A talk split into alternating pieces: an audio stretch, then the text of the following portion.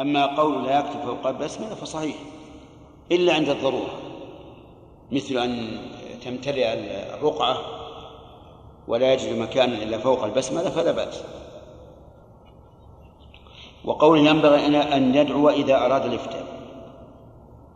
ذكر بعض أهل العلم أنه ينبغي إذا أراد الإفتاء أن يستغفر الله عز وجل.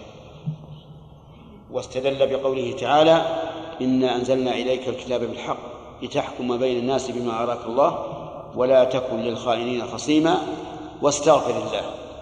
إن الله كان غفورا رحيما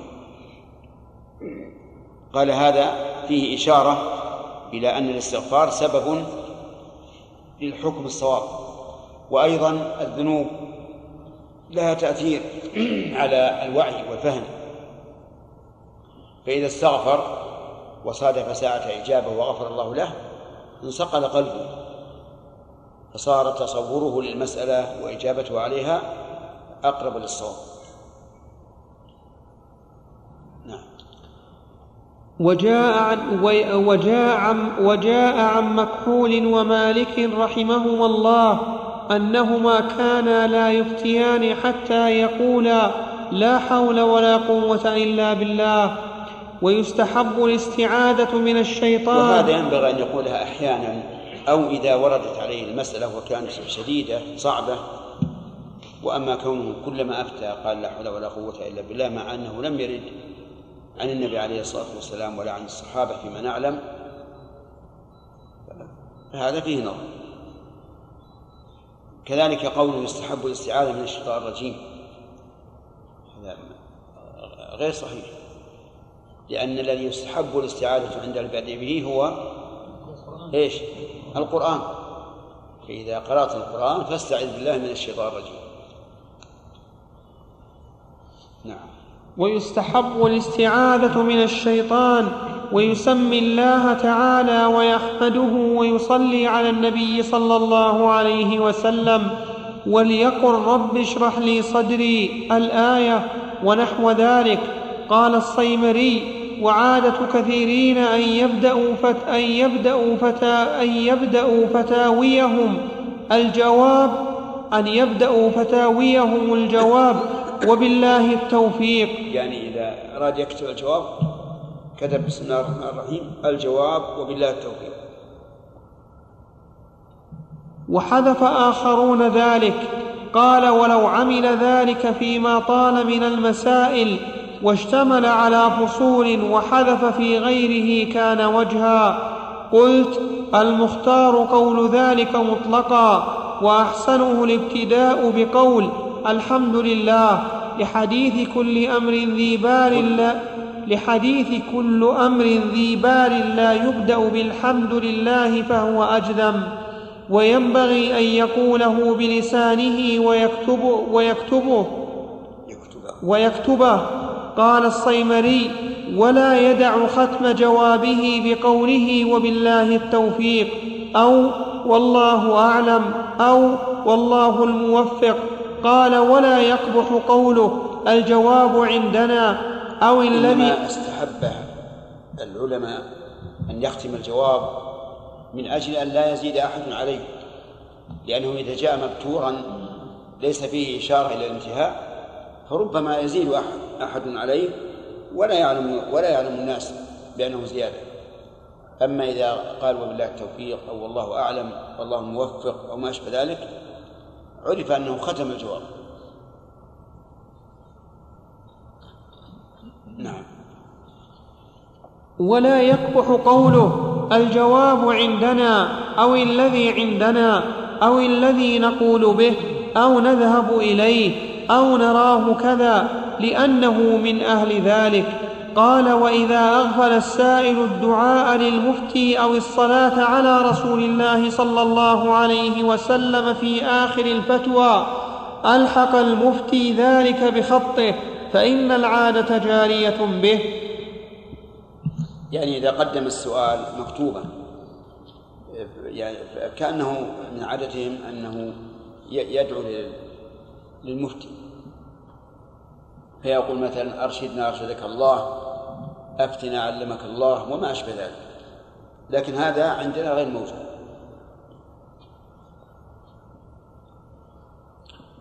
وهنا يقول لا يقبح قوله الجواب عندنا. هذا فيه تفصيل في الواقع. لأنه إن خشى الإنسان على نفسه العجب وأنه قال ذلك وكأنه يمثل نفسه إماما فلا ينبغي. وإن كان يريد يريد أن يبين للسائل أن المسألة ليست إجماعا ولكن هذا رأيي مثلا فلا بأس. وبهذه المناسبة أود أن أنبه على ما يفعله بعض السائلين يقول ما رأي الشرع في كذا؟ أو ما هو الشرع في كذا؟ يوجهه لواحد من الناس. هذا غلط. لأن هذا المسؤول قد يخطئ وقد يصيب. فإذا أخطأ صار أجاب بخلاف الشرع. ولذلك يجب أن يقيد ما ما هو الشرع في رأيك في نظرك وما أشبه ذلك. حتى يكون هذا محدودا لا عاما نعم قلت وإذا ختم الجواب بقوله والله أعلم ونحوه مما سبق فليكتب بعده كتبه فلان بن فلان كتبه فلان أو فلان بن فلان الفلاني فينتسب إلى ما يعرف به من قبيلة أو بلدة أو صفة. ثم يقول الشافعي أو الحنفي مثلا. فإن كان المشهور بالاسم أو غيره. أما الأول فنعم ينبغي أن نقول كتبه فلان. ويوقعه أو يختم عليه الختم. وأما قوله الشافعي أو الحنفي أو الحنبلي فلا نرى لأن هذا ربما يفتح باب التقليد. الأعمى أو باب التفرق تفرق الناس. إي نعم. شيخ حديث كل أمر لا يبدأ فيه. نعم. حديث اللي مر علينا صحته. الحديث اختلف العلماء في صحته. منهم من قال إنه صحيح. حسنه النووي رحمه الله. العمل عليه؟ إي نعم. نحن نبدأ بالبسم اقتداء ب... ب... اقتداء بكتاب الله عز وجل وكذلك أيضا بهدي الأنبياء عليهم الصلاة والسلام. قال الله تعالى إنه من سليمان وإنه بسم الله الرحمن الرحيم. فإن كان مشهورا بالاسم أو غير البداية بالحمد فظاهر. الرسول كان إذا خطب كلما خطب يبدأ خطبه بالحمد. طيب يا شيخ بعض الأحيان يجيب العالم ولا يقول الحمد لله؟ إيش؟ بعض الأحيان يجيب العالم ولا يقول الحمد لله؟ إيش؟ بعض الأحيان يجيب العالم ولا يقول الحمد لله في بداية جوابه؟ اي ما ما هو شيء. ما هو باللازم. ما هو باللازم. لم يأتي وقت السؤال نعم. ما جاوبت السؤال؟ أي نسيت أنا. فإن دائما عبد الحميد هذا يدلس يدلس. فإن كان مشهورا بالاسم أو غيره فلا بأس بالاقتصار عليه. قال الصيمري ورأى بعضهم أن يكتب المفتي بالمداد دون الحبر خوفا من الحك. قال والمستحب الحبر لا غير. قلت وينبغي أن يقول فإن كان مشهورا بالاسم أو غيره فلا بأس بالاقتصار عليه. بعد الشافعي والحنفي. نعم. قال الصيمري. نعم قال الصيمري. أقرأ. أي نعم. ورأى بعض قال الصيمري ورأى بعضهم أن يكتب المفتي بالمداد دون الحبر خوفا من الحك. قال والمستحب الحبر لا غير. قلت لا يختص واحد منهما هنا بالاستحباب بخلاف كتب العلم فالمستحب فيها الحبر لأنها تراد للبقاء والحبر أبقى قال الصيمري وينبغي وعندنا الآن في وقتنا ما ما ما ندري ما يريد بالمداد الذي الذي يقول إنه أقل بقاء من الحبر. لكن عندنا الحبر والقلم الناشف. أيهما أبقى؟ نعم. النشف أبقى؟ الحقيقة في تفصيل. ها؟ في تفصيل. ما؟ هو؟ الحبر أبقى, أبقى من الحبر أوضح من الناشف دائما الوضوح. البقاء. البقاء نعم. يبدو لي أن الحبر أبقى. لأن الناشف أنا جربته ورأيت أنه يذهب مع الوقت. كتبت أوراق ناشف ورأيت أنها جلست لها خمس سنين ست سنين فصارت تضعف على الورقة. نعم. شيخ نوعية الحبر يعني أخف ونوعية أشد تبقى. ونعمل أيضا من- يعني الناشف كذلك. هذه النوعية. أحيانا في حبر صيني ما يعني لو لو لو لو غمس في البحر ما ما. نجرب يعني تعبت معه ولا يمشي. وفي نوع على طول أول ما يبلغ وين؟ نعم. لكن موجود هذا الحبر لو ترمش في البحر ما ما راح. الحبر الصيني معروف الشيخ نو يقصد الحبر الصيني. لكن معروف بالسوق الآن. أي موجود نعم موجود. أيوة. تقول حبر صيني. والله نادر موجود النادر. أنا في ظني أن الناشف أبقى لأن الناشف لو لو لو سقط في الماء ما يمنع. نعم. والحبر؟ يزال يزول الماء.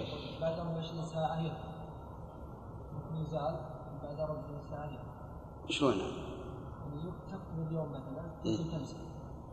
تمسحه يعني ب بنفس إيه. أو, أو, أو يتغير بالماء. نعم لكن بعد مدة ما إيه. طيب. المشكلة الحقيقة الحبر الآن تحط مفاتك مثلا أشياء قد تكون مهمة وتخرب عليك. مع العرق ومع الماء لكن الناشف ما يضر إلا أن الناشف في الغالب أخفى من الحبر أي نعم.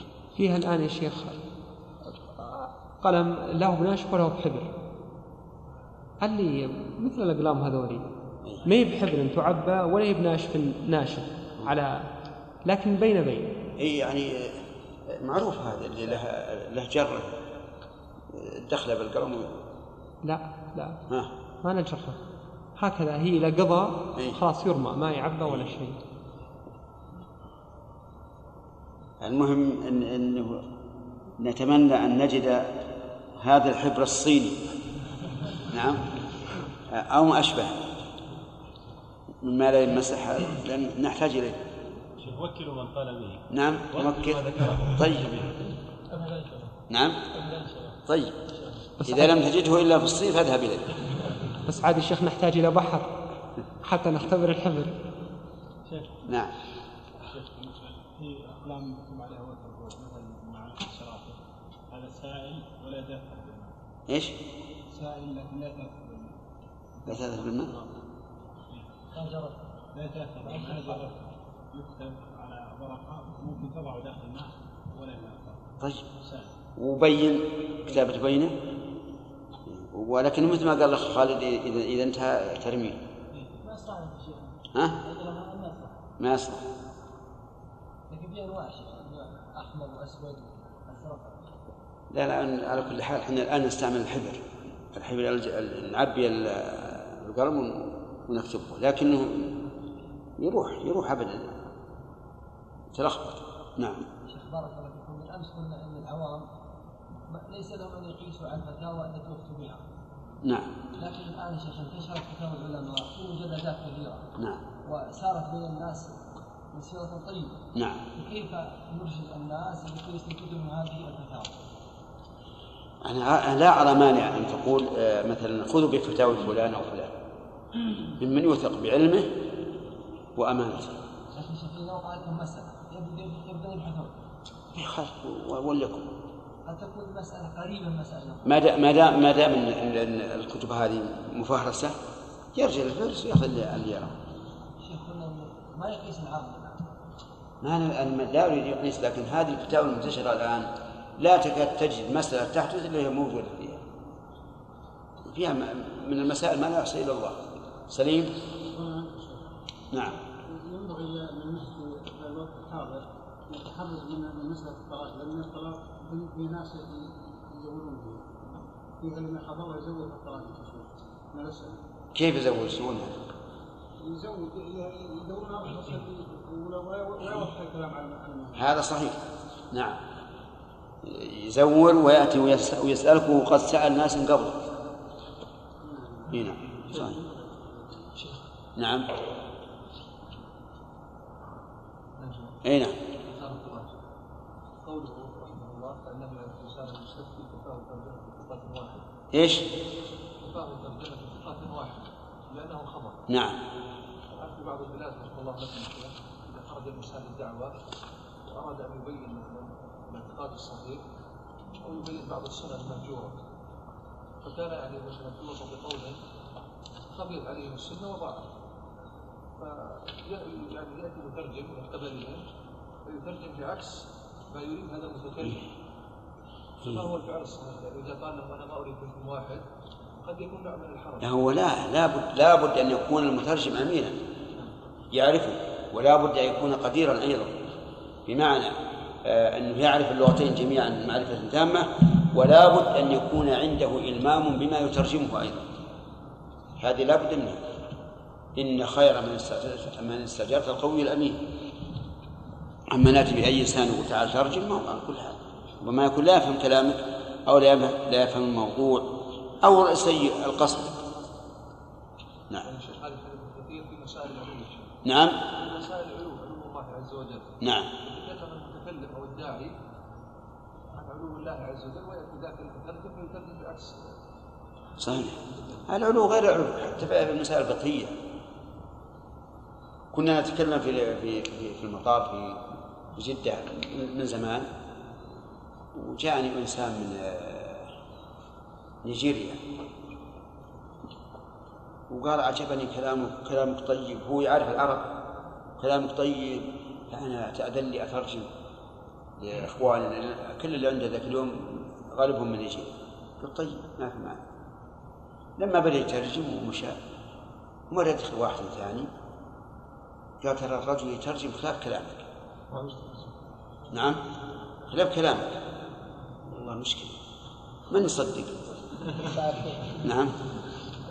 فقلت خلاص لا لا ترجم أحد. اللي بيفهم كلامي يفهمه ف... والحمد لله واللي ما فهمه يخلف الله عليه. نعم.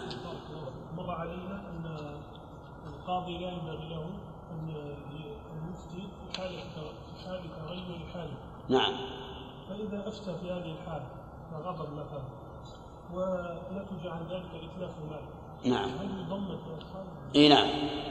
كل ما ترتب على غير مأذون فهو مضمون. وهذه قاعدة ينبغي أن تع- أن تعرفوها. ما ترتب على المأذون فليس بالمضمون. وما ترتب على غير المأذون فهو مضمون. شيخ. نعم. آه، شيخ أخذنا أمس أن المرأة ليس لها فكاك فكاك الزو- الزواج. إيش؟ ليس لها فكاك الزواج. ليس لها نقض العلاقة الزوجية. أو كلمة مثلها لا أحفظها إيه. طيب. هذا صحيح. وش يعني؟ يعني يعني الطلاق بيد من؟ بيد الرجل. هذا هذا معنى يعني إذا الخلع لا يدخل فيه. لا لها الفكاك في الخلع مثلا. هل هل يجبر الزوج على الخلع؟ ما أدري لأن يمكن عندي شبهة قول النبي صلى الله عليه وسلم لذاك الرجل خذ الحديقه حديث ثابت من قيس أشار عليه الرسول مشورة هذا اللي عليه جمهور العلماء في هذا الحديث. وبعضهم قال إنه للالزام لكن الصحيح إنه لل- للمشوره مثل ما أشار الرسول عليه الص- عليه الصلاة والسلام على بريرة أن تبقى مع زوجها مغيث. والقصة مشهورة. كان مغيث يحبها حبا شديدا وهي تكرهه كراهة شديدة. فلما عتقت خيرها الرسول عليه الصلاة والسلام. قال إن شئت أن تبقي مع زوجك فالأمر إليك. قالت لا أريد. قال بل قالت إن كنت تأمرني يا رسول الله فسمع وطاعة. وإن كنت تشير علي فلا حاجة لي فيه. قال بل أشير. قالت لا لا لا أرى. فكان يمشي وراءها في أسواق المدينة يبكي يريد أن ترجع له وهي تقول لا. فقال النبي عليه الصلاة والسلام ألا تعجبون من حب مغيث لبريرة وبغض بريرة لمغيث. لأن الغالب أن أن القلوب نعم إنما مت- متوافقة. وكما قال علي بن أبي طالب فيما ينسب إليه وللقلب على القلب دليل حين يلقاه. لا يلزم بالخلع الرجل. ما يجبر. لكن قد يكون لها الفسخ فيما إذا شرط شرطا فخالف أو وجد فيه عيبا أو قال اختاري نفسك. أو أمرك بيدك أو ما أشبه ذلك. أي بالخلق أو خلق شيخ بارك الله فيكم أحيانا الإنسان يسأل عن مسألة يستفتى في مسألة. نعم. وهو وهو في أهل بلد يعلم بأنهم يرون خلاف ما يراه هو. نعم. فهل له أن لا يرى بما أن لا يجيبهم بما يعتقده تاليفا لقلوبهم؟ إذا كانت المساله يعني يسوق فيها الاجتهاد. والله هذه المسائل تعرف اليوم أكثر الناس على هوى على الهوى. فإن كان الرجل هذا محترما فيها في هؤلاء القوم وقوله فصل فليقل ما عنده. وأما إذا كان غير محترم وأنه إذا قال قولا صار محلا للنزاع والعداوة والبغضاء فليمسك إلا فيما لا بد منه كمسائل العقيدة فليتكلم.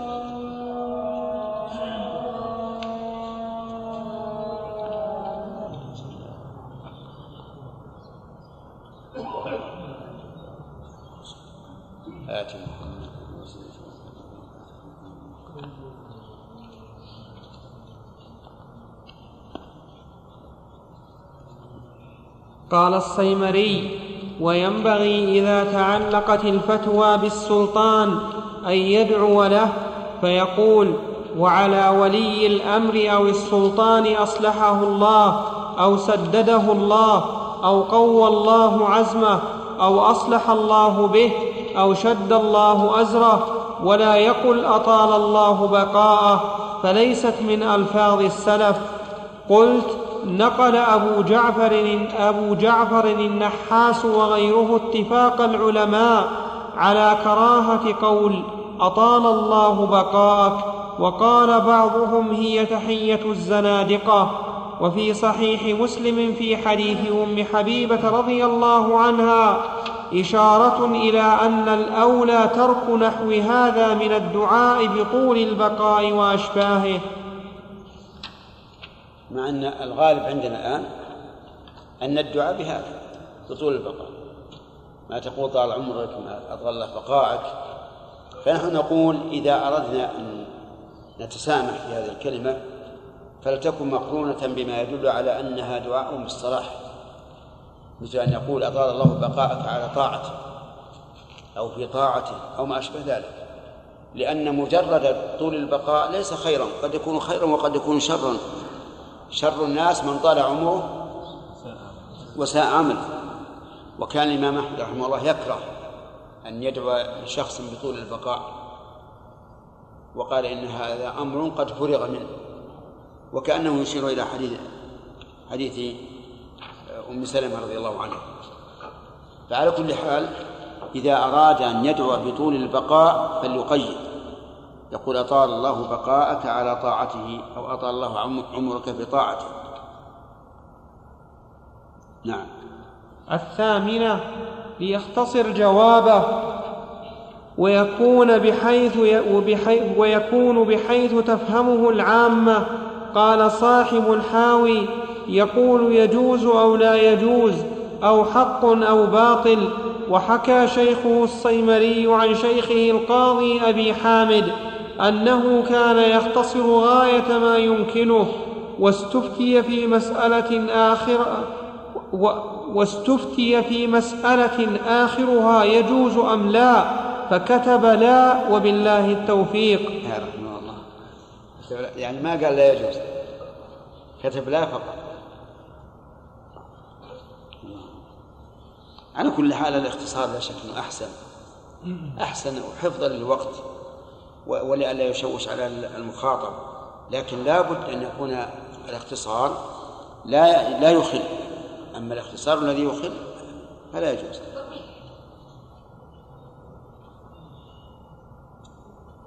التاسعة قال الصيمري والخطيب إذا سئل عمن قال أنا أنا اصدق أنا أصدق من محمد بن عبد الله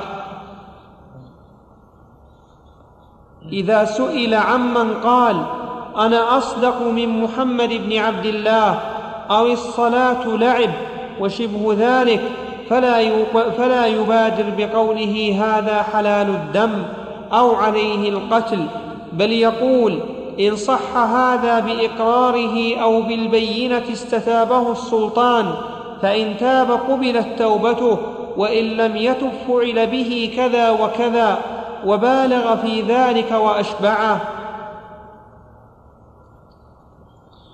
هذا صحيح سواء سئل شفويا أو, أو كتابيا فإنه لا يبادر بالتكفير أو ما أشبه ذلك. بل يقول مثلا إذا كان المنقول عنه يبعد أن يقوله يقول لا أظن هذا يصح. فإن صح فمن فعل أو قال كذا فهو مرتد. أو ما أشبه ذلك. ولا يجعل الأمر آه، موجها إليه بعينه لئلا ينفر إذا سمع هذا الكلام.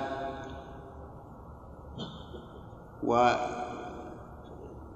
على بال الآن حديث العنوهن فإنهن ملعونات. فهم بعض الناس أنه إذا رأى المرأة على الزي الذي ذكره النبي عليه الصلاة والسلام أن يقول لها لعنك الله.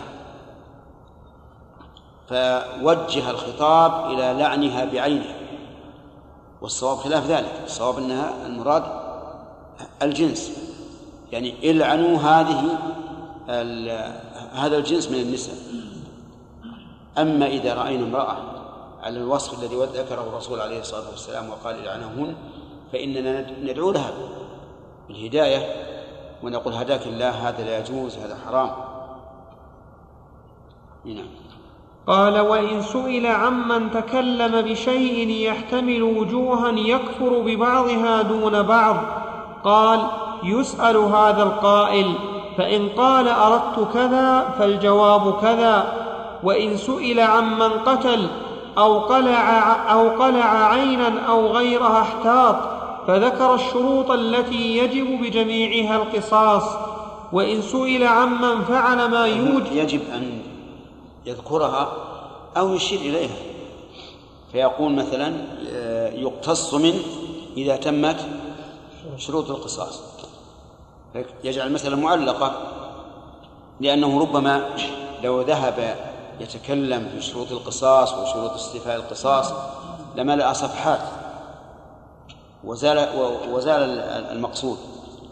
لكن يقول هذا يقتص منه إذا تمت الشروط. هذا تقطع يده إذا تمت الشروط. وما أشبه ذلك.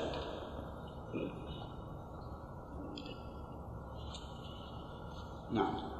وإن سئل عمن فعل ما يوجب التعزير ذكر ما يعزر به فيقول يضربه السلطان كذا وكذا ولا يزاد على كذا. هذا كلام الصيمري والخطيب وغيرهما. هذا؟ هذا كلام الصيمري والخطيب وغيرهما. أقول هذا فيه نظر. إذا سئل عن فعل ما يوجب التعزير يقول هذا أمره إلى الحاكم. أما أن يقول يعزر بكذا ولا يزاد هذا غير مستقيم. لأنه لو رأى الحاكم أن يزاد على هذا الذي ذكره المفتي صار في هذا فتنة. فالصواب أن يقال يعزر هذا بما يراه الحاكم راجعا له ولأمثاله. ويجعل الأمر إلى من؟ إلى الحاكم لئلا يقتقع الفتنة بين الناس.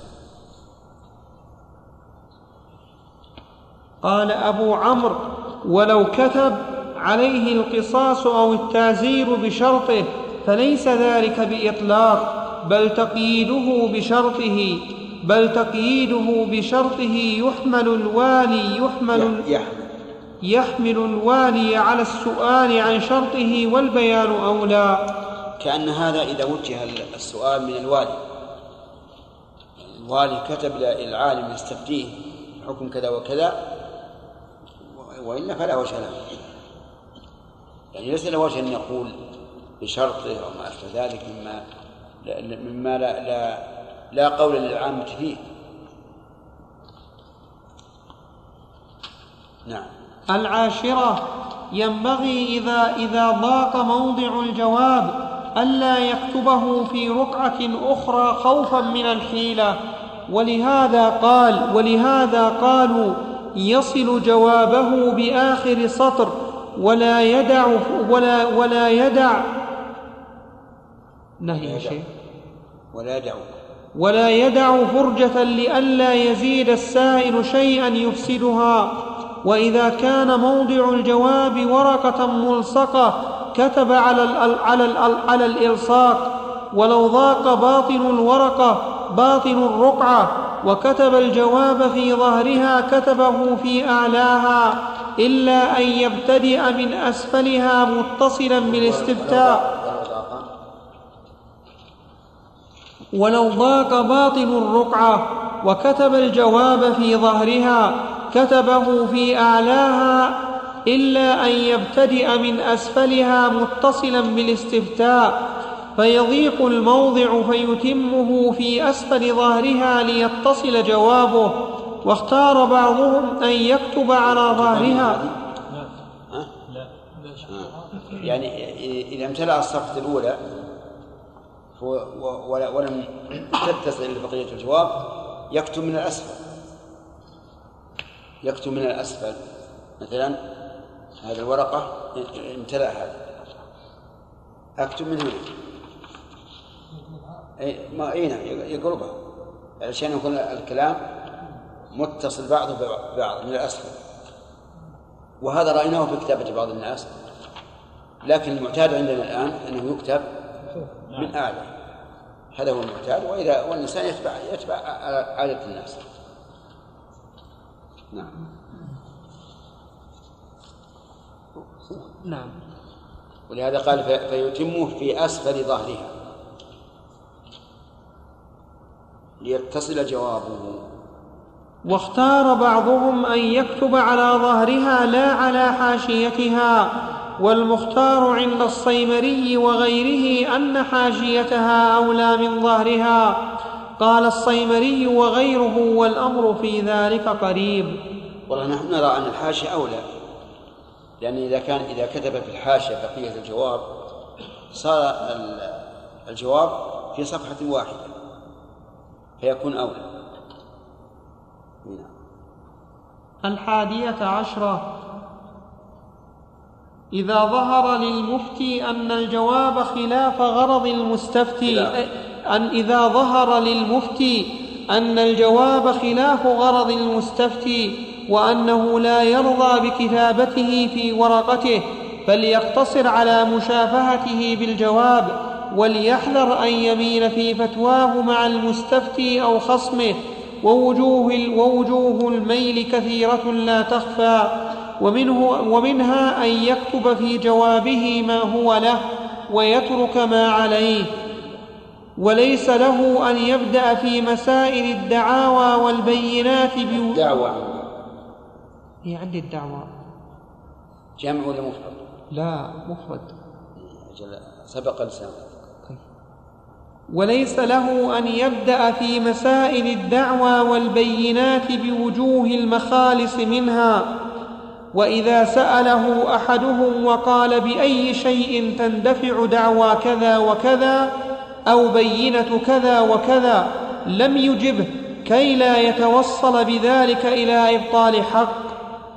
وله أن يسأله عن حاله فيما ادعي عليه. وإذا شرحه له عرفه بما فيه من دافع وغير دافع. قال الصيمري وينبغي للمفتي إذا رأى للسائل طريقا يرشده إليه أن ينبهه عليه يعني ما لم يضر غيره ضررا بغير حق. قال كمن حلف لا ينفق على زوجته شهرا. يقول يعطيها من صداقها أو قرضا أو بيعا ثم يبريها. وكما حكى أن أقول هذا فيه نظر. إذا حلف لا ينفق على على زوجته شهرا قلنا له كفر وأنفق أما أن نقول أعطها قرضا ثم أبرئها. تلاعب. قال والله لا لا أنفق على زوجتي شهر الشهر بمئة ريال مثلا. يقول يعطيها يقول أبى أسلف 100 ريال وإذا أخذته على أنه قرض يقول نعم أبرأ. يقول أنا مسامح. حيلته واضحة لكن يقال كما قال النبي عليه الصلاة والسلام إذا حلفت على يمين فرأيت غيرها خيرا منها فكفر عن يمينك وأت الذي هو خير.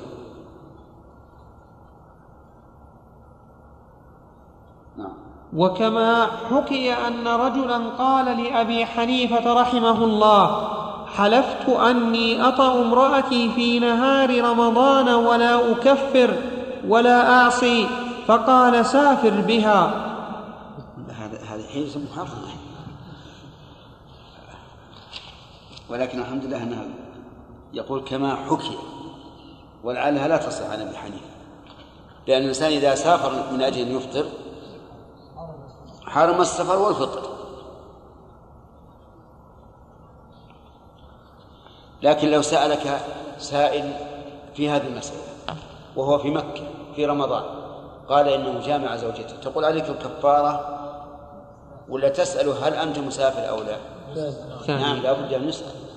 لأن مكة أكثر الناس في رمضان أكثر من فيها في رمضان ولا سيما من حول الحرم كلهم مسافرون.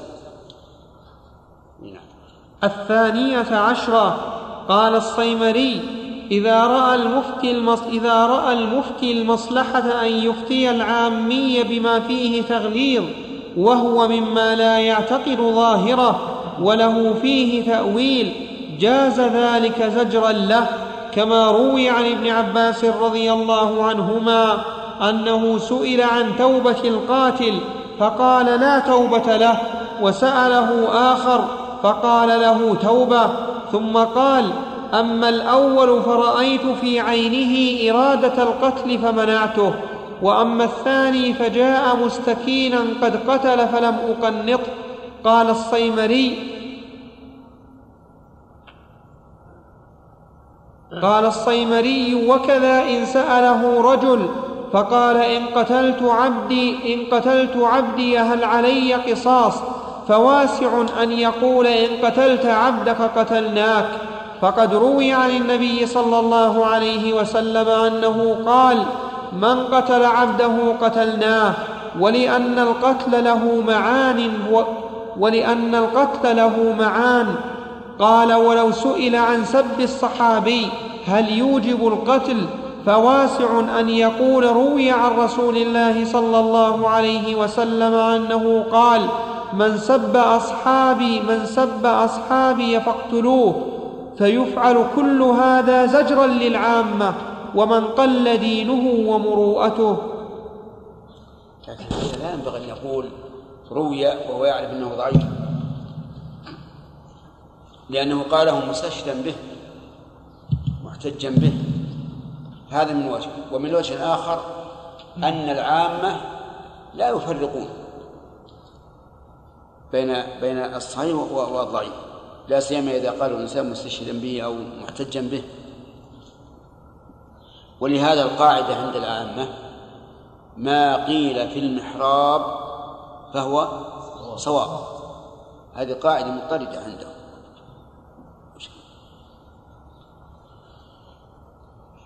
الثالثة عشرة يجب على المفتي عند اجتماع حتى مسألة ما, ما روي عن ابن عباس رضي الله عنهما المشهور عنه أن أن القاتل لا توبة له. هذا المشهور عنه. لكن قوله رضي الله عنه إن كان على ظاهره فهو ليس بصواب. لأن الله تعالى في القرآن الكريم ذكر أن القاتل له توبة. فقال سبحانه وتعالى والذين لا يدعون مع الله إلها آخر ولا يقتلون النفس التي حرم الله إلا بالحق ولا يزنون. ومن يفعل ذلك يلقى أثاما يضاعف له العذاب يوم القيامة ويخفي فيه مهانا إلا إلا من تاب. ولأن بني إسرائيل تقبل توبة التائب منهم القاتل منهم. فما بالك بهذه الأمة؟ قصة الرجل الذي قتل تسعا وتسعين نفسا فجاء إلى عابد يسأله يقول إنه قتل تسعة وتسعين نفسا. هل له من توبة؟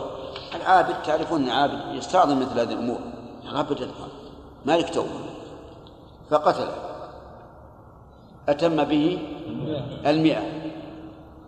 ثم ذهب إلى عالم وسأله قال نعم لك توبة. ومن يحول بينك وبين التوبة؟ لكنه أرشده إلى أن يخرج يهاجر من بلده هذه إلى بلد أخرى. فأتاه الموت في أثناء الطريق واختصمت فيه ملائكة الرحمة وملائكة العذاب وقضى بينهما ملك أرسله الله عز وجل. الشاهد أن ابن عباس رضي الله عنهما إذا كان ما روي عنه على إطلاقه فليس بصحيح. أما إذا حمل على ما حمله عليه ابن القيم رحمه الله وغيره من العلماء فقال القتل يتعلق به ثلاثة حقوق. حق لله وحق للمقتول وحق لأولياء المقتول. أما حق الله فتمكن التوبة منه. وأما حق أولياء المقتول فتمكن التوبة منه أيضا وذلك بأن يسلم القاتل نفسه لهم. أما حق المقتول نفسه فلا يمكن لأنه حق آدمي لم, لا لم يأخذ به فيوم القيامة لا بد أن الله تعالى يقتص من القاتل للمقتول. هكذا وجهه ابن القيم رحمه الله وبعض وبعض العلماء. وعندي إن في هذه المسألة نظرا وأن القاتل إذا تاب توبة نصوحا سقط حق المقتول أيضا. لكن يتوب إلى الله ويتوب أيضا إلى أولياء المقتول فيسلم نفسه لهم أو يسمح عنه فإذا تاب توبة نصوحا فإن ظاهر الأدلة أن أن الله يقبل توبته وأنه جل وعلا يتحمل حق المقتول. نعم. الثالثة عشرة يجب على المفتي عند اجتماع الرقاع بحضرته أن يقد أن يقدم الأسبق فالأسبق كما يفعله القاضي في الخصوم. وهذا فيما يجب فيه الإفتاء فإن تساووا أو جهل السابق قدم بالقرعة.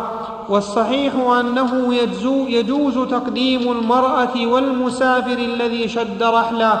وفي تأخيره ضرر بتخلفه عن رفقته ونحو ذلك على من سبقه من سبقهما إلا إذا كثر المسافرون والنساء بحيث يلحق غيرهم بتقديمهم ضرر كثير فيعود بالتقديم بالسبق أو القرعة ثم لا يقدم أحدا إلا في فتيا واحدة. آه سبحان الله.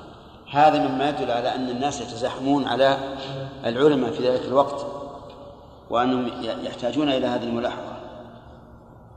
ولا شك أن أن أن الواجب أن يقدم الأول فالأول لكن إذا رأى أن أحدهم يحتاج إلى الإسراع فليستأذن يستأذن من له الحق.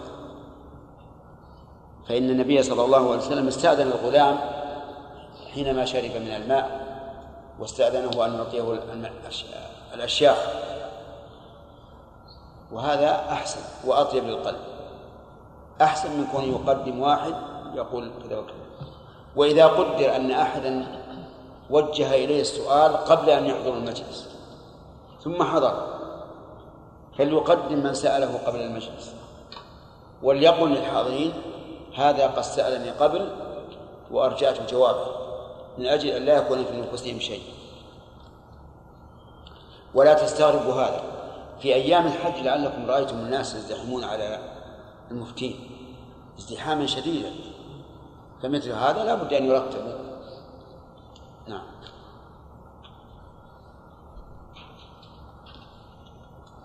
يا عبد الحميد ما شاء الله. جاوبت السؤال ولا إيه نمشي؟ الله عليك ذكرنا أن مسائل الخصومه ما ينبغي المفتي ان يفتي فيه ولفعل القاضي نعم. في في من سئل عن أن أن قتل أو قلع عينه يعني يقول إنه فعل. إيش؟ انتفت موانعه ووجدت أسبابه. إيش؟ ذكرنا إنه في من قلع عين إنسان أو قتل. نعم.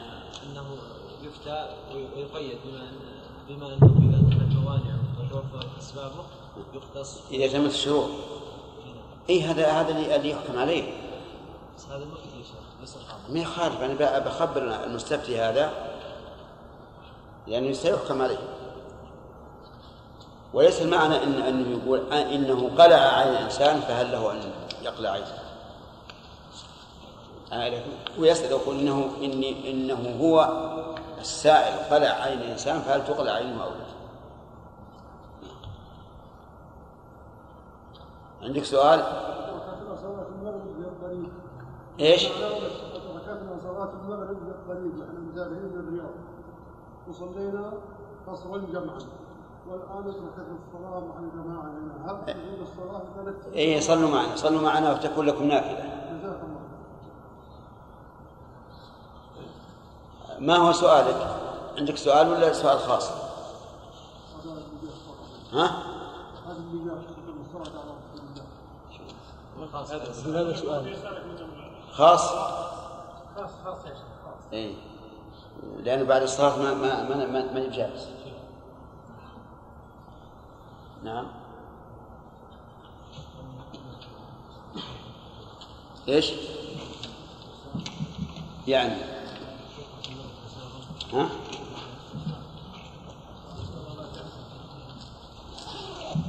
يستحسن إيش؟ المهم بارك الله فيك هذا شيء يرجع إلى دين المفتي إذا كان له سعة في الشرع فلا بأس زكي إيش؟ قال له ما رأيك ما رأيك في المسألة كذا كذا بل يجب أن يكون ما رأي الشرع لأن هذا كيف كيف ما رأيه؟ رأيه ما يعد شيء ما رأي الشرع؟ لا لا غلط. هذا غلط غلط. هذا خلاف ما قلنا. إيه لا غلط. ويعلل ذلك بقوله نعم.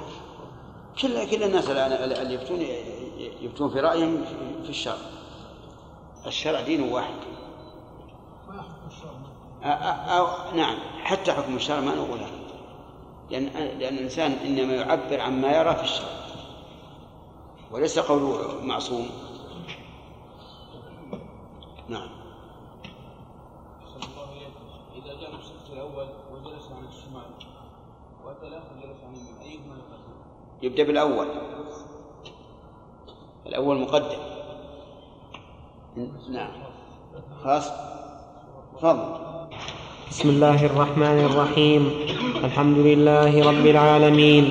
والصلاة والسلام على أشرف الأنبياء والمرسلين نبينا محمد وعلى آله وأصحابه أجمعين. أما بعد. فقد قال النووي رحمه الله تعالى في آداب العالم والمتعلم الرابعة عشرة. قال الصيمري وأبو عمرو إذا سئل عن ميراث فليست العادة أن يشترط أن يشترط في الورثة عدم الرق والكفر والقتل وغيرها من موانع الميراث بل المطلق محمول على ذلك. بخلاف ما, ما إذا أطلق الإخوة والأخوات والأعمام وبنيهم فلا بد أن يقول وبنيهم. إذا أطلق إذا كان بنيهم لا إذا أطلق الإخوة. بخلاف ما إذا أطلق الإخوة والأخوات والأعمام لا وبنيهم الأخوات لا. والأخوات. والأخوات والأعمام وبنيهم فلا بد أن يقول في الجواب من أب وأم أو من أب أو من أم وإذا, سأس وإذا سئل عن مسألة عول كالمنبرية وهي زوجة وأبوان وبنتان فلا يقل للزوجة الثمن من و- من يحلها؟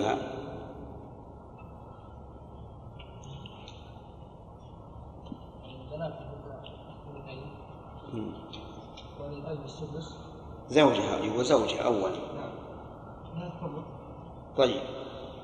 مسألة من من 24 طيب من 24 للزوجة الثمن. عندي وأبوان. نعم. يكون يقول واحد من السدس طيب. والبنتين الثلثان طيب. تعول ولا ما تعول؟ 16 تعود إلى 27 إلى 27 يقال إنها سميت المنبرية أن سائلا سأل علي بن أبي طالب رضي الله عنه وهو يخطب على المنبر عن هذه المسألة فقال الحمد لله الذي يقضي بالحق قطعا ويجزي كل نفس بما تسعى. صار ثمن المرأة تسعى. لأن ثلاثة من سبع وعشرين تسعى. لكن إذا قرأت هذا الكلام عرفت أنه مصنوع. بن أبي طالب رضي الله عنه لا يبين للناس هذا البيان بل يبين بكلام واضح. ثم ما الذي جعله يخطب؟ خطبة تناسب هذا هذا السجن لكن هكذا نقل وسمت المنبرية. المهم هذه آه، آه، تعود إلى سبعة وعشرين. هنا. فلا يقل للزوجة الثمن ولا التسع لأنه لم يطلقه أحد من السلف. بل يقل لها الثمن عائلا وهي ثلاثة أسهم من سبعة وعشرين أو لها ثلاثة أسهم من سبعة وعشرين أو يقول هذا الأخير هو المناسب للعامة لأنك إذا قلت لها, لها الثمن عائلا وش معناها؟ فإذا قلت لها ثلاثة من سبع وعشرين اتضح. نعم. بل يقول ما قاله أو يقول ما قاله أمير المؤمنين علي بن أبي طالب رضي الله عنه. صار ثمن ثمنها صار ثمنها تسعى.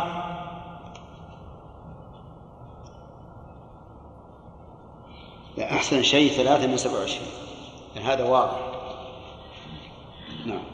وإذا كان في المذكورين في رقعة الاستفتاء من لا يرث أفسح أفصح بسقوطه فقال وسقط فلان وإن كان سقوطه في حال دون حال قال وسقط فلان في هذه الصورة أو نحو أو نحو ذلك لئلا يتوهم أنه لا يرث بحال.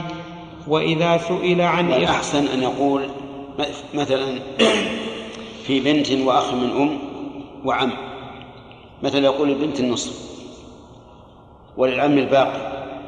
ولا شيء ولا شيء للأخ من الأم لأنه محجوب بالبنت.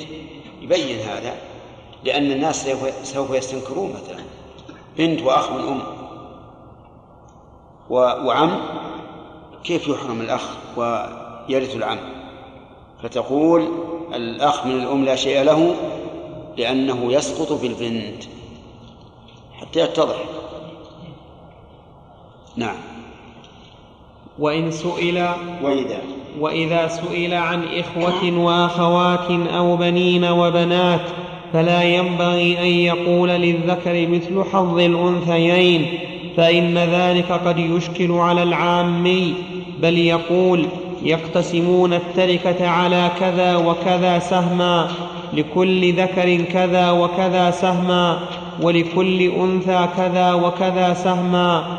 قال الصيمري أو يقول مثلا الأنثى لها ريال والذكر له ريالين. هذه تتضح جدا للآن بدون أن يؤصله بدون أي شيء. إذا قلت مثلا هذا له ريال الذكر له ريالين والأنثى لها ريال اتضح. نعم. قال الشيخ ونحن نجد في تعمد العدول عنه حزازة في النفس لكونه لفظ القرآن العزيز وأنه قل ما يخفى معناه على أحد. ويم لأنه يرد أن يقال للذكر مثل حظ الانثيين وعلى هذا إذا جمع بينهم فقال للذكر مثل حظ الانثيين بأن تعطي الأنثى درهما والذكر درهمين حصل المقصود. وإلا ما ينبغي أن نهجر الألفاظ القرآنية لأن الناس لا يعرفونها. بل نذكرها ليعرفها الناس. نعم. وأن وينبغي أن يكون في جواب مسائل المناسخات شديد التحرز والتحفظ وليقل فيها لفلان كذا وكذا ميراثه من أبيه ثم من أمه ثم من أخيه. قال الصيمري وكان بعضهم يختار أن يقول لفلان كذا وكذا سهما. ميراثه عن أبيه كذا وعن أمه كذا وعن أخيه كذا. قال وكل هذا قريب. قال الصيمري وغيره. وحسن أن يقول تقسيم التركة بعد إخراج ما يجب تقديمه من دين أو وصية إن كان أو تقسم. أنا عندي تقسم.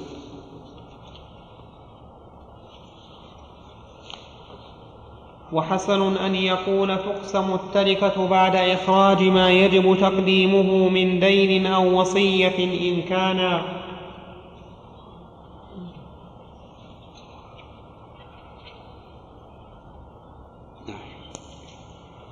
الخامسة عشرة. إذا رأى المفتي رق طيب إذا آه هذا الفصل نقول ما يحتاج إلى التفصيل في ثبوت الحكم لا بد منه. مثل؟ الإخوة. لا بد منه. وما كان للتحرز من المانع فلا يجب لأن الأصل عدم المانع. نعم الخامسة عشرة. إذا رأى المفتي رقعة الاستفتاء وفيها خط غيره ممن هو أهل للفتوى وخطه فيها موافق لما عنده قال الخطيب وغيره كتب تحت خطه هذا جواب صحيح وبه أقول أو كتب جوابي مثل هذا وإن شاء ذكر الحكم بعبارة ألخص بعبارة ألخص من عبارة الذي كتب. وأما إذا رأى فيها خط من ليس أهلا للفتوى يعني يعني ولو قال هذا جواب صحيح ولم يقل وبه أقول فلا بأس. أمر واسع. لكن إذا قال وبه أقول صار هذا أطيب لقلب السائل. أن يتفق الأول والثاني. نعم. وأما إذا رأى فيها خط من ليس أهلا للفتوى فقال الصيمري لا يفتي معه لأن في ذلك تقريرا منه لمنكر بل يضرب على ذلك بأمر صاحب الرقعة ولو لم يستأذنه في هذا القدر جاز لكن ليس له احتباس الرقعة إلا بإذن صاحبها قال وله انتهاء فهمتم هذا؟ يعني لو كان ال- ال- الجواب من شخص صواب الجواب لكن ليس أهلا للفتوى فلا يجوز أن يقول هذا جواب صحيح وبه أقول لأن هذا يوجب أن يغتر الناس بهذا الرجل الذي ليس أهلا للفتوى. بل يضرب عليه كما قال آه، أو يكتب رقعة أخرى ويقول أنه ليس له أن يحبس الرقعة الأولى. والصواب أنه أن له أن يحبسها إذا رأى في ذلك المصلحة. كذلك أيضا لو رأى أن المستفتي قد استفتى عالما من العلماء ولكنه ما لم يعجبه فله أن ينتهره وله أن يمتنع من الإفتاء ويقول أفتى بها غيري ويقول له أنت ممن يتتبع الرخص وما أشبه ذلك. نعم. قال وله انكهار السائل وزجره وتعريفه قبح ما أتاه وأنه كان واجبا عليه البحث عن أهل للفتوى وطلب من هو أهل لذلك وإن رأى فيها اسم وإن رأى فيها اسم من لا يعرفه سأل عنه فإن لم يعرفه فواسع أن يمتنع من الفتوى معه خوفا مما قلناه قال وكان بعضهم في مثل هذا يكتب الآن ال- الأحوال ثلاثة. ثلاثة أن يعلم أنه ليس أهل للفتوى فماذا يصنع؟ يضرب عليه. ولا يكتب هذا جواب صحيح حتى وإن كان صحيحا أن يعلم أنه أهل للفتوى فيكتب هذا جواب صحيح وبه أقول أو ما قاله المفتي صحيح وما أشبه ذلك. والثالث أن يشك لا يعرفه ولا ولا يدري من هو. فهنا يقول المؤلف واسع أن يمتنع من الفتوى معه. يعني له أن يمتنع من الفتوى معه وليس له أن يضرب عليها لأنه ربما يكون أهل للفتوى. نعم. قال وكان بعضهم في مثل هذا يكتب على ظهرها يكتب على ظهرها قال والأولى في هذا الموضع أن يشار على صاحبها بإبدالها فإن أبى ذلك أجابه شفاها قال أبو عمرو وإذا خاف فتنة من الضرب على فتي العادم للأهلية ولم تكن خطأ عدل, عن عدل إلى الامتناع من الفتيا معه فإن غلبت فتاويه فإن غلب فإن غلبت فتاويه لتغلبه على منصبها. لتغلبه.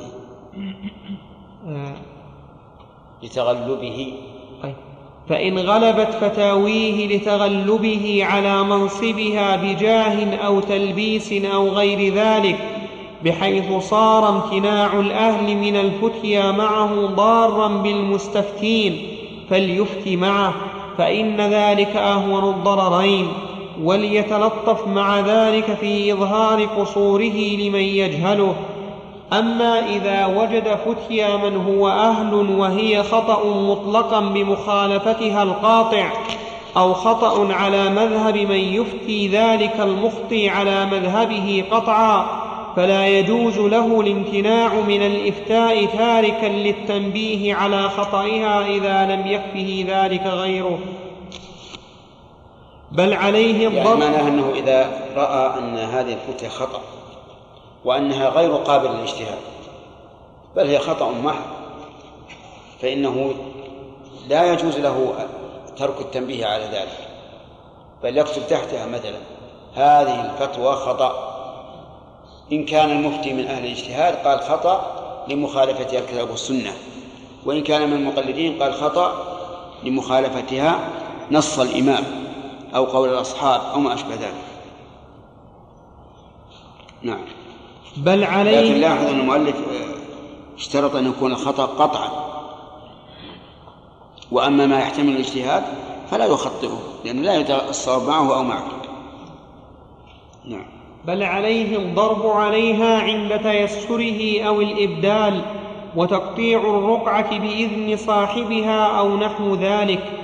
وإذا تعذر ذلك وما يقوم مقامه كتب صواب جوابه عند ذلك الخطأ ثم ثم إن كان المخطئ أهلا للفتوى فحسن أن تعاد إليه بإذن صاحبها. أما إذا وجد فيها فتيا أهل للفتوى وهي على خلاف ما يراه هو غير أنه لا يقطع بخطئها فليقتصر على كتب جواب نفسه ولا يتعرض لفتيا غيره بتخطئة ولا اعتراض. قال صاحب الحاوي لا يسوغ لمفت إذا استفتي أن يتعرض لجواب غيره برد ولا تخطئة. قال قال قال صاحب الحاوي لا يسوغ لمفت إذا استفتي أن يتعرض لجواب غيره برد ولا تخطئة. ويجيب, ويجيب بما عنده من ويجيب. ويجيب بما عنده من موافقة أو مخالفة.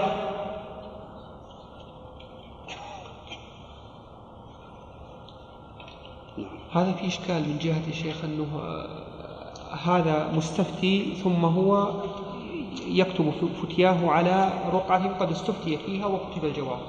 نعم. إيه وهذا يذهب إلى المفتين. كيف؟ هذا معنى هذا أنه يذهب إلى المفتين. يأخذ من هذا فتية ثم يأتي إلى الآخر ويأخذ فتية يعني هذا ينظر. إنه قد يكون استفتاه لعدم من يرى أنه أعلم منه وأكمل. الله أكبر. الله.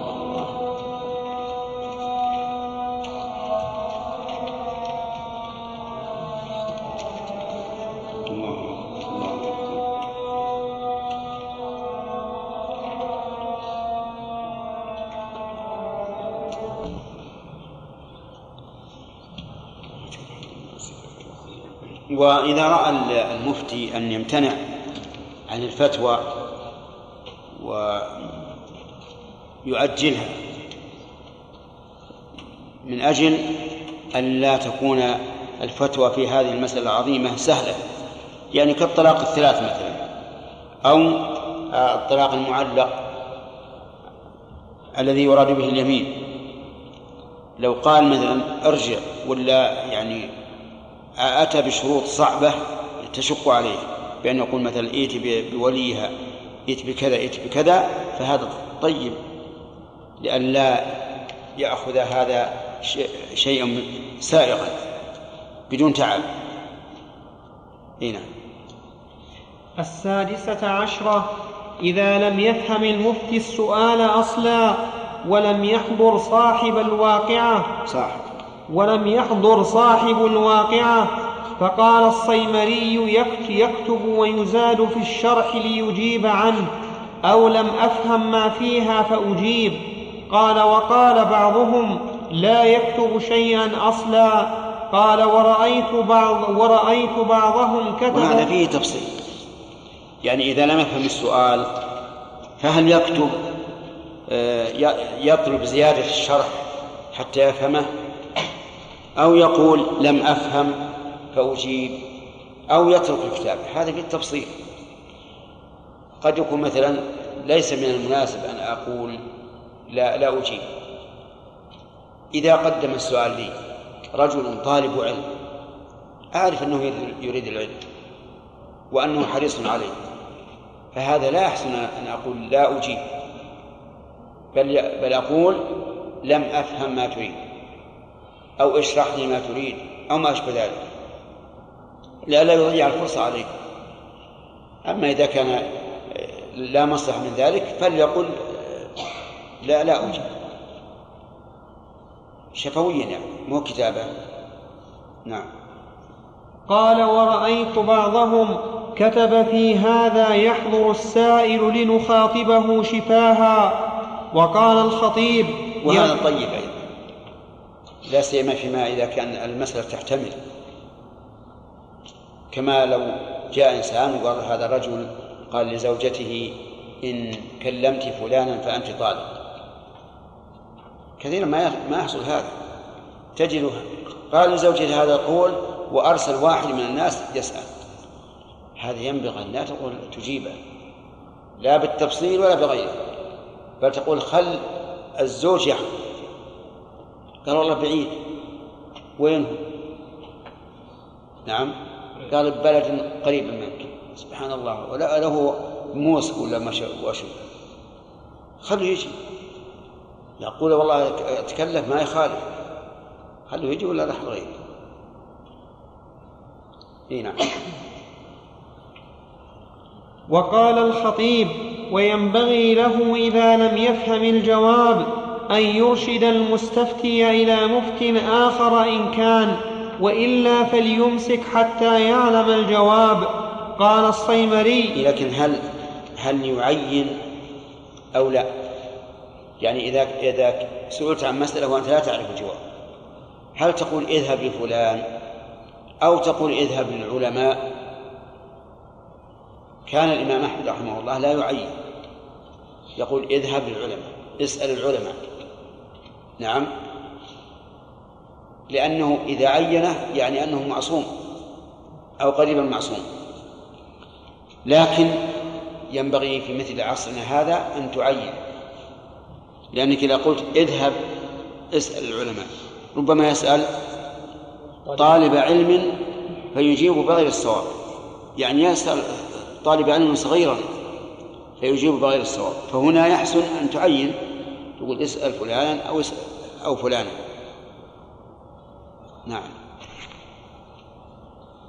وإن كان في رقعة الاستفتاء مسائل فهم بعضها دون بعض أو فهمها كلها ولم يرد الجواب في بعضها أو احتاج في بعضها إلى تأمل أو مطالعة أجاب عما أراد وسكت عن الباقي وقال لنا في الباقي نظر أو تأمل أو زيادة نظر.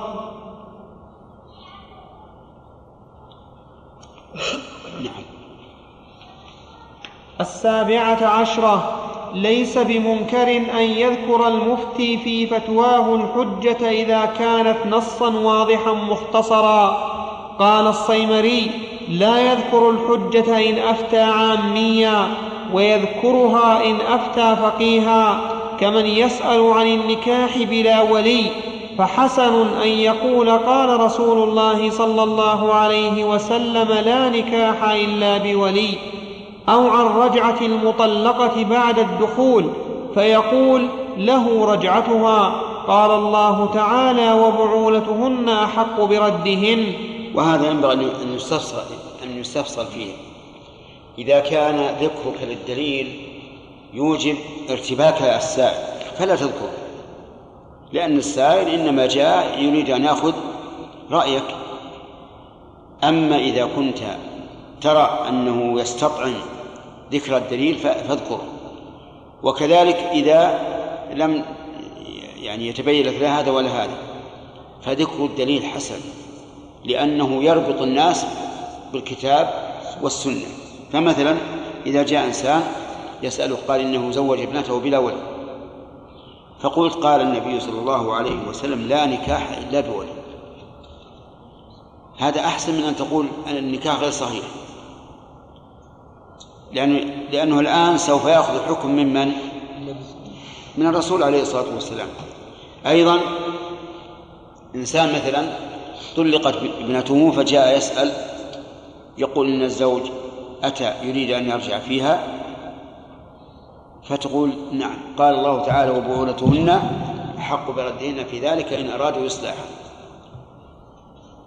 نعم.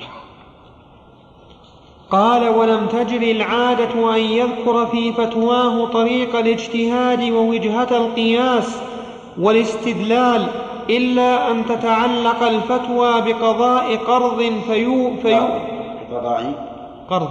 قاض. بقضاء قاض. قرض عندك؟ قرض. بالراء. بالراء.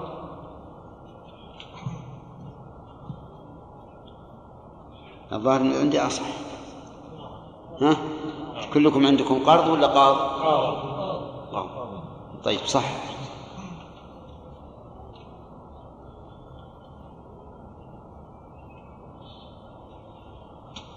إلا أن تتعلق الفتوى بقضاء قاض فيومي, في فيومي فيها إلى طريق الاجتهاد ويلوح بالنكتة وكذا إذا أفتى غير وكذا إذا أفتى غيره ولا غيره يا شيخ؟ غيره.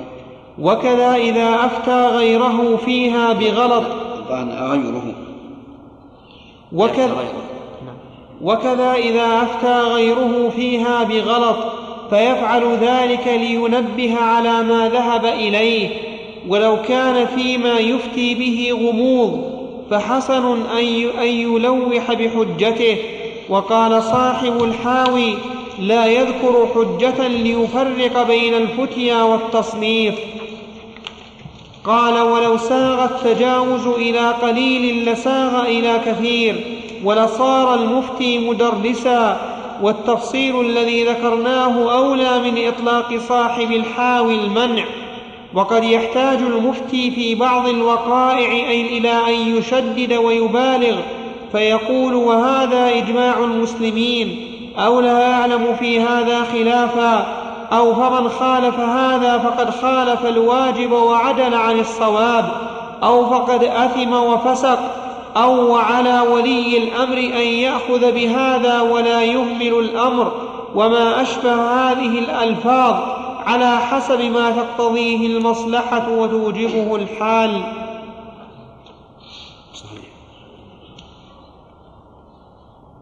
الثامنة عشرة. قال الشيخ أبو عمرو رحمه الله ليس له إذا استفتي, إذا استفتي في شيء من المسائل الكلامية أن يفتي بالتفصيل بل يمنع مستفتيه وسائر العامة من الخوض في ذلك أو في شيء منه وإن قل ويأمرهم بأن يقتصروا فيها على الإيمان جملة من غير تفصيل ويقول فيها وفي كل ما ورد من آيات الصفات وأخبارها المتشابهة. إن الثابت فيها في نفس الأمر ما هو اللائق فيها بجلال الله تبارك وتعالى وكماله وتقديسه المطلق فيقول ذلك معتقدنا فيها وليس علينا تفصيله وتعيينه وليس البحث عنه من شأننا بل نكل علم تفصيله إلى الله تبارك وتعالى ونصرف عن الخوض فيه قلوبنا وألسنتنا فهذا ونحوه هو الصواب من أئمة الفتوى في ذلك وهو سبيل سلف الأمة وأئمة المذاهب المعتبرة وأكابر العلماء والصالحين وهو أصون وأسلم للعامة وأشباههم ومن كان منهم اعتقد اعتقادا باطلا تفصيلا ففي هذا صرف له عن ذلك الاعتقاد الباطل بما هو أهون وأيسر وأسلم. وإذا عزر ولي الأمر من كلامه صحيح. لكن بشرط أن نؤمن بأنها تحمل معاني لا أن نفوض. وكلام الشيخ رحمه الله ليس بالبين. يقول رحمه الله تعالى آه، ليس له إذا استفتي في شيء من المسائل الكلامية ويعني بذلك مسائل العقائد العقائد. لأن الناس خاضوا فيها بالكلام الكثير بالمنطق وغير ذلك فليس له أن يفتي بالتفصيل بل يمنع مستفتيه وسائر وسائر العامة من الخوض في ذلك. وهذا حسن لأنه لو كان التفصيل في هذا أمرا مطلوبا لبينه الله ورسوله ولتكلم فيه الصحابة رضي الله عنهم. ولهذا من تيسير الله عز وجل أن الله تعالى يبعث أعرابيا من أقصى البر ليسأل النبي عليه الصلاة والسلام عن شيء يستحي أو يمتنع الصحابة عن عن السؤال فيه. فالدين تام لله الحمد. يقول وإن قل ويأمرهم بأن يقتصروا بأن يقتصروا فيها على الإيمان جملة من غير تفصيل. هذا ليس على إطلاقه بل أن يقتصروا فيها على الإيمان جملة فيما أجمل وتفصيلا فيما فصل. ويقول فيها وفي كل ما ورد من آيات الصفات وأخبارها المتشابهة إن الثابت فيها في نفس الأمر إلى آخره. قول المتشابهة إطلاق المتشابهة على آيات الصفات وأخبارها فيه إجمال فيجب أن يفصل. فيقال إن أراد أنها من المتشابهة في معناها فليس كذلك. وإن أراد أنها من المتشابهة في كيفيتها وحقيقتها فالأمر كذلك. لكنها عند كثير من المتأخرين من المتشابه بالمعنى الأول ولهذا لا يتكلمون في معناه. والصواب أن آيات الصفات وأخبارها أنها ليست من المتشابه من حيث المعنى لكن من حيث الكيفية والحقيقة نعم من المتشابه. فمثلا ينزل الرب عز وجل السماء الدنيا إذا قال قائل كيف ينزل؟ وهذا متشابه ما ندري. لا ندري كيف ينزل لكن نؤمن بأنه ينزل وهكذا بقية الصفات. إيه، طيب يقول لكن أن الثابت فيها في نفس الأمر ما هو اللائق فيها فيها بجلال الله تبارك وتعالى وكماله وتقديسه المطلق. لكن ما هو اللائق؟ مشكل اللائق عند قوم هو التحريف والرجوع إلى العقل. فالغضب مثلا ليس بلائق أن يكون غضبا حقيقة عند بعض الناس بل اللائق أن يكون المراد به إيش؟ الانتقام أو إرادة الانتقام. ليس الغضب الحقيقي. الاستواء على العرش اللائق عند قوم أن يكون بمعنى الاستيلاء والملك وعند آخرين أن يكون بمعنى العلو والارتفاع. مثل هذا الكلام المطلق ما يعطي المعنى. ولهذا لو سألت الطالب استوى على العرش ما معناه؟ قال استوى استواء يليق بجلاله. هل أجاب؟ لا. ما أجاب. لأني أنا لست أسأل عن كيفيته أسأل عن معناه. فإذا قلت ما معنى قوله تعالى الرحمن على العرش استوى قال استواء يليق بجلاله قلنا هذا غلط. ما هو جواب؟ قل استوى بمعنى على على العرش علوا يليق بجلاله. ما يكفي أن نقول استواء استواء يليق بجلاله لأن عند عند أهل التعطيل أن الاستواء الذي يليق بجلاله هو إيش؟ الاستيلاء والملك. نعم. يقول رحمه الله فيقول ذلك معتقدا فيقول معتقد معتقدنا فيها فيقول ذلك معتقدنا فيها وليس علينا تفصيله وتعيينه. هذا صحيح. ما لم يفصل لا تستفصل ولا تفصل. أمور الغيب لا في أسماء الله وصفاته ولا في الأخبار عن اليوم الآخر ولا غير ذلك لا تفصل ولا تستفصل لأنها مجرد خبر. والعقل لا يدركها. فيجب علينا أن لا نفصل ولا نستفصل إلا إذا ورد التفصيل. وليس البحث عنه من شأننا بل نكل علم تفصيله إلى الله تبارك وتعالى. ونصرف عن الخوض فيه. هذا كلام طيب لكن فيه إجمال. يوجد بعض الناس الآن مثلا يقول خلوف فم الصائم أطيب عند الله من ريح المسك. قاله النبي عليه الصلاة والسلام. هل يلزم من هذا أن الله يشم أو لا؟ يشم كل رائحة؟ ما له ليس لك الحق أن تتكلم بهذا. قل كما قال النبي عليه الصلاة والسلام خلوف فم الصائم أطيب عند الله من ريح المسك فقط ولا تتجاوز. لو تجاوزت بعد سيقول قائل وهل له أنف هل له خياشيم؟ نسأل الله العافية.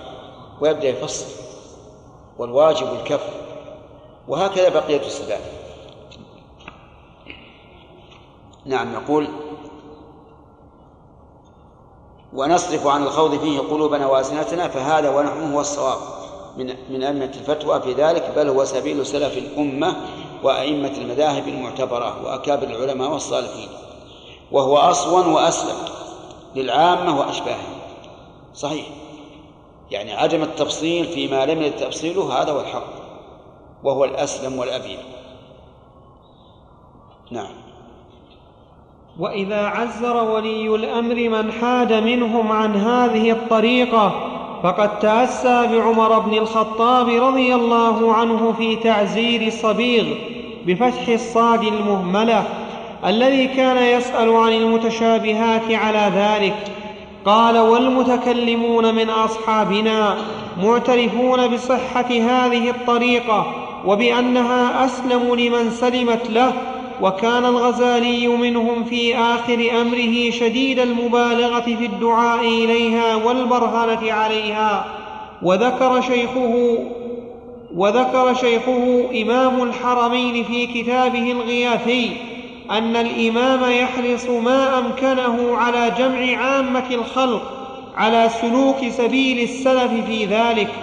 واستفتي الغزالي في كلام الله تبارك وتعالى فكان من جوابه وأما الخوض في أن كلامه تعالى حرف وصوت أو ليس كذلك فهو بدعة. وكل من يدعو العوام إلى الخوض في هذا فليس من أئمة الدين وإنما هو من المضلين. ومثاله من يدعو الصبيان الذين لا يحسنون السباحة إلى خوض البحر ومن يدعو الزم الزمن المقعد إلى السفر في البراري من غير مركوب وقال في رسالة له هو كلامه رحمه الله صحيح. نقول إن الله تعالى كلم موسى تكليما. بحرف وصوت ما نقول شيء. نقول كلم موسى تكليما. لكن نضطر إلى أن نقول بحرف وصوت لأن من الناس من ينكر ذلك. ويقول يتكلم وكلامه هو المعنى القائم بنفسه وليس هو المسموع بالصوت. هذا لا بد أن نقوله. كما أنكر بعض العلماء لا تقول استوى الله على العرش بذاته. نعم كيف ما نقول؟ نعم الأحسن لا نقول كما أطلق الله عز وجل. لكن إذا ابتلينا بشخص يقول استوى على العرش يعني استولى لا بد أن نقول بذاته. ينزل إلى السماء الدنيا يقول لا تقل بذاته. ما قاله الرسول عليه الصلاة والسلام. بدعة هذه. نعم نقول هذا لا شك أن الأولى أن لا نقولها لكن إذا ابتلينا بمن يقول ينزل أمره أو ملكه ملك من ملائكته لا بد أن نقول بذاته. ثم لدينا قاعدة. كل فعل أضافه الله إلى أضافه الله إلى نفسه والفاعل هو الله فهو فالمراد بذاته. هذه قاعدة عامة. كل فعل أضافه الله إلى نفسه فالمراد نفسه. خلق السماوات والأرض. من الله ذاته أو على صح نفسه. يعلم ما في السماوات الله نفسه وهكذا. وهذا أمر ما يحتاج إلى إلى إقامة الدليل عليه.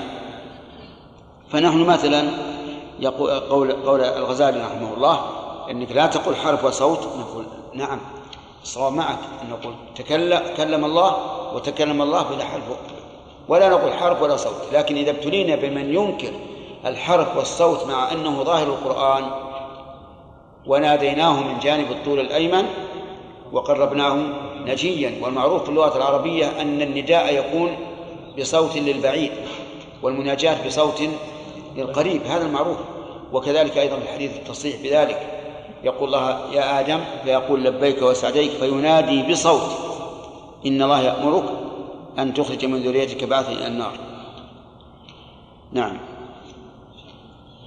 وأما تمثيله بأنه كالذي يدعو الصبيان الذين لا يحسنون السباحة إلى خوض البحر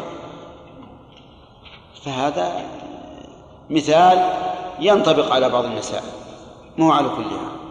نعم. ما جاوبت السؤال؟ إلا إيش؟ جاء إي نعم. بارك الله فيك. معلوم عموما. إيش؟ علاج نجم علاج نجم السعودي عموما. نعم. مسألة أسماء الصفات عندهم إن شاء الله تعالى طيبة لكن هناك من الإخوة الذين قدموا ممن يحملون هذه الشبهات. هل ينبغي عند الكلام في هذه المسائل التفصيل والرد على الشبهات أم أن يبين فقط يعني لأنهم من الناس من يعني يستنكر هذا؟ أما من جهة العامة لا تكلم عندهم في هذا. لا تكلم لكن هذا الذي آه، حمل هذا الفكر ابحث معه شخصيا. كثير من الناس تجد أكثر الناس وهم يعني الله في كل مكان يقول الله ليس فوق هذا صحيح ما في شك إنه نعم. حتى نحن تكلمنا على هذا الموضوع في مسألة علو الله في الحرم أيام الحج وقررناه وبينا الأدلة العقلية والحسية و... و... والشرعية. لما خلصنا أقمت واحد. قلت أين الله؟ قال في كل مكان. لا إله إلا الله. وش نقرر هذه التقريرات من زمان؟ لأنه ما عندهم. حتى قام شاب صيني طالب علم. قال أنا والله حقيقة الآن راسي يعني يقول كذا ليش؟ قال أنت تقريرك هذا ما نقدر نحيد عنه. حقيقة. لكن عندنا علماء يقولون هذا كفر. اللي يقول بعلو الله الذاتي كافر. نعم. كيف نعمل؟ يا أخي رح اذهب إلى قومك الآن عرفت. هذا أنت معي تتابعني وتكتب. عرفت ما قلت. اصرخ بها فيهم يا أخي. اصرخ ولا ولا ولا يضر. وقل هاتوا رد على هذا. نعم. نعم. يحسن الكلام. لا يحسن الكلام فيما إذا كان اللي عندنا آه، يحتاجون إلى ذلك. أما تجي عامة الناس والله أظنك لو تأتي عجوزا في قعر بيتها وتقول أين الله؟ واو. تسأل عن هذا. نعم. وتقول بلهجتها العامية تسخر بك. لأن لا تعرف إلا أن الله إن الله في السماء ولا يشكل عليها. هؤلاء لا تفتح لهم الباب. خلهم على فطرتهم. لكن نعم إذا كنت في وسط أناس تعرف أنهم يعتقدون هذا الاعتقاد الباطل الكفري إن الله في كل مكان أو أن الله ليس فوق العالم ولا تحت العالم ولا يمين ولا يسار ولا داخل العالم ولا خارجه ولا متصل ولا منفصل. نعم. أين هو؟ نعم.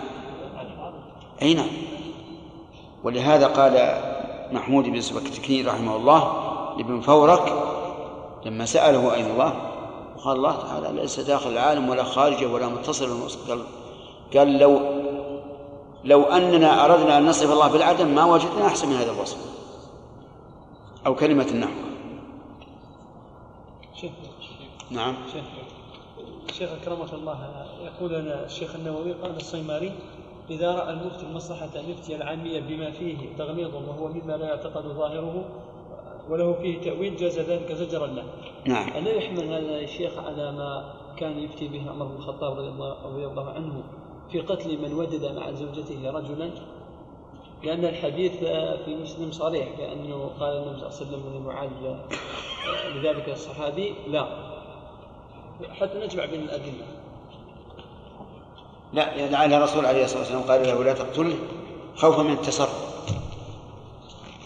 من تسرع الناس. هذا التخريج ما يكون له لا ما ما له ما له وجه لا الوجه هو ما ذكرنا. لأنه خوفا من التسرع.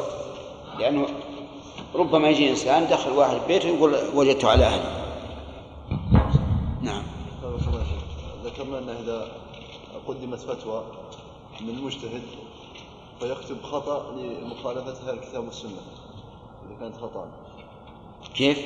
إذا قدمت فتوى من مفتي من مجتهد وكانت خطأ ليست صوابا فيكتب خطأ لمخالفتها الكتاب والسنة. هذه تختلف اختلاف الناس. قد يكون هذا الذي كتب الخطأ وخطأه واضح. قد يكون له شهرة عند العامة أكثر من شهرتك أنت. فإذا خطأته صرت أنت المخطئ. فلكل مقام مقال. لكن إذا علمت أنه خطأ فاتصل به وتناقش معه. يا شيخ قوله أن كلامه تعالى حق وصوت إيش؟ و- وأما قوله أن كلامه تعالى حق وصوت نعم. وليس كذلك فهو بدعة وأثابك الله شيخ مرتبط لكلام الغزالي مع الحديث الذي تفضلتم بذكر أن الله عز وجل يناديهم بصوت وحرف فيسمعه من بعد كما يسمعه من قرب جمع لا الجمع هو الغزالي رحمه الله. من أئمة أهل الكلام. معروف. فيقول لا تقل بحرف وصوت ولا تقل بلا حرف ولا صوت. يعني يقول إن الله يتكلم. لكن لو قال لك قائل كلامه هو المعنى القائم بالنفس لابد أن تقول بحرف, بحرف وصوت. وكذلك تتلو الحديث. أنت لا تنفي أن يكون بحرف وصوت كما نفاه هؤلاء ولا تثبت في الموضع الذي الذي أطلق الله تعالى فيه الكلام. يعني مثل لو قال قال كلم الله موسى تكليما أي كلمه بحرف وصوت. ما لا داعي نقول هذا. يقول كلمه بكلام سمعه ولهذا يناجيه. لكن لو قال قائل سأل هل هو بصوت يسمع وحرف قلنا نعم. لا بد من بيان هذا. خطأ نعم خطأ. نعم.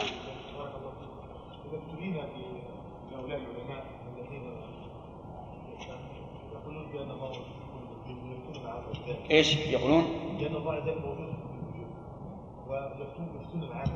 هذه بعد مشكلة موجود في كل موجود؟ في كل وجود. بعد هذا أخشى أنها تحمل معنى آخر.